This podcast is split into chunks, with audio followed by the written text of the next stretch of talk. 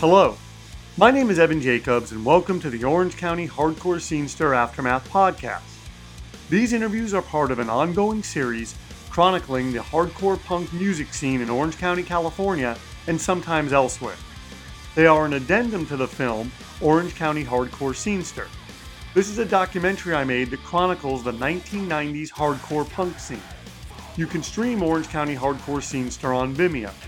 For $2 a month, you can watch every Anhedenia film by subscribing to Anhedenia Films Unlimited on Vimeo. Links for all this stuff are in each episode description. To support this podcast, please like, rate, and review it.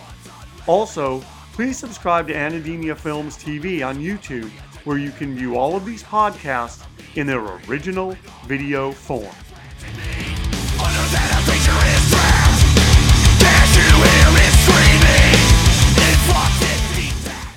Christ was uh, obviously uh, somebody, I don't remember who, thought that it would be funny if Econochrist, the band from Northern California, was called Chicano Christ.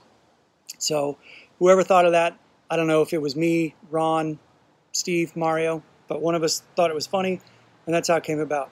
The band was myself, uh, Mario from 411, little Steve Almeida, who was in a band called Freebase, um, at the time and later played with Downer and Ashes Dust and a few other bands.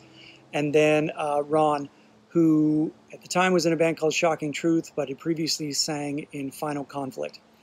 Um, we practiced three, four times, I think. Um, played one show after we recorded our seven inch.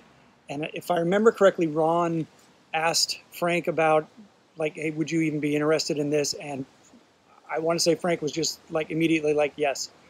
Um, I don't know if you thought it was funny or just thought that having Ron on his label would be cool or, or what it was. But anyway, that's how that came about. Um, I don't I, I don't know how the guys in Econochrist felt about it, if they even knew about it. I assume somebody must have told them.